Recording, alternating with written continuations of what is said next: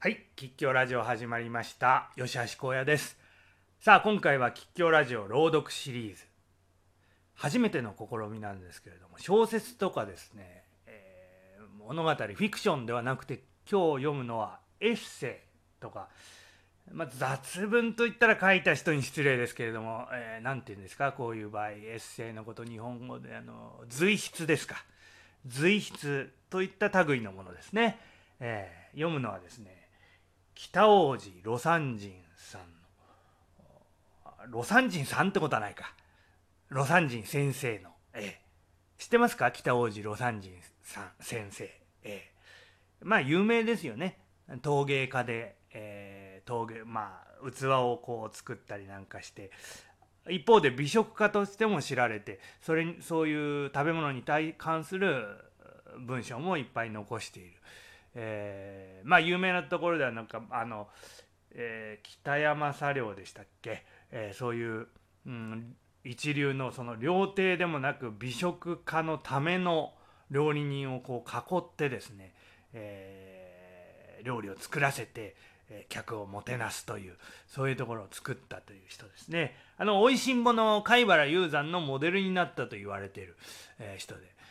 まあうんなんか味にうるさい偏屈な親父といったようなイメージがどうしてもついて回るんですけれどもまあ実際お会いしたことないのでどういう人だったのかは分かりませんがまあ確かに書かれたものを読んでみますとそういったあまあ自分が美食家であるという、まあ、プライドの高さからか美食家じゃないというふうに思う人たちを、まあ、攻撃する腐す、えーちょっと下に見てるのかなみたいなこうちょっと鼻につくものが結構随所にあったりするんですけども。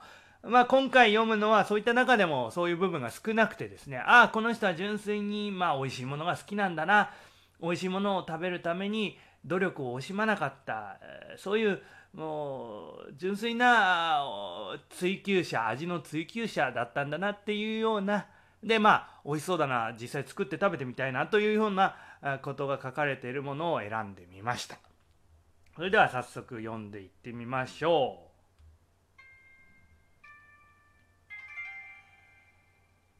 琥珀揚げ。北王子魯山人。この名前は昭和10年頃私が勝手につけたもので天ぷらのようであって天ぷらとも違うものだ。天ぷらより簡単にできるし腕前がなくてもたやすくできる現代的な料理で存外うまい。日常の料理にもなりよそ行きの料理にもなる便利な中国料理に似たものだ。材料はなるべく軽い魚を用いるのが良い。例えばイサキエビタイサワラスズキのような魚である。マグロとかブリのような脂っこいものは適しない。白身の魚を選ぶがよい。言うまでもなくエビなどはいつの時期でも適している。作り方としてはまず指の通らぬほどの硬さに水溶きしたくずを衣にして十分煮立った油でからりと揚げるのだ。だしは天ぷらのそれと同じように比較的固めに作ったくずの汁に橙かレモンを入れて酸味をつける。このくずだしの中に揚げた魚をちょっとつけそれを食器に形よく盛る。揚げ物にすり生姜を少し添えると匂いもよく風情も整う。見かけは中国料理に近いものだが中国にはこの種の魚がないので行われていない。似たものに鯉を使ってやるのはあるがこんなうまい琥珀揚げはできない。琥珀とは松ヤニの化石のことを言うのであるが私の琥珀揚げは色の美しさがそれに似たところがあるので名付けたのだ。琥珀揚げは家庭でも立派な料理になる。ついでにくずのことを言うと今日市場や店舗でくずと書いて細長い袋に入れて売っているものはバレー書でんぷんなのですぐ水に戻ってしまう性質がある。本当のクズ片栗だと美しくもあるし水にすぐ戻ったりしないから出来上がったものが美味である。バレー書のでんぷんは客料理には禁物である。九州の久助吉野のクズ山中の片栗というような本場のものでやると料理も完全なものになる。そんなクズも築地の珍味店に行くとある。ついでながら油のことも申し上げよう。油はごま油の枯れたのが良い。オリーブ油は物足りない。大豆の油は無味に等しくまるっきりうまくない。普通市場で天ぷら油として売っているのは大豆油である。茅の油は特徴があって寒中でも凍らないからごま油に何部か混ぜるとごま油の悪どさを中和することもできる。茅の油ばかり用いると軽かったり渋かったりで味が全うしない。結局ごま油が一番良い。ごま油の新しいのはプーンと多少鼻につく刺激臭があるが古いものになるとそうしたことはないから古いものを選ぶ必要がある。玄人筋はこの古い枯れたごま油をたくさん買っておき枯れたのから順々に用いているようだ。新しいのをちびりちびりと買って用いるようではうまい天ぷらはできない。かといって大概の家庭で油ばかりうんと買い込むこともできないだろう。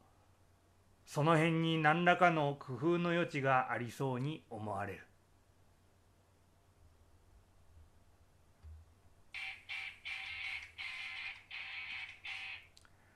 はい以上でございます。えー、なんか軽くていい文章ですね。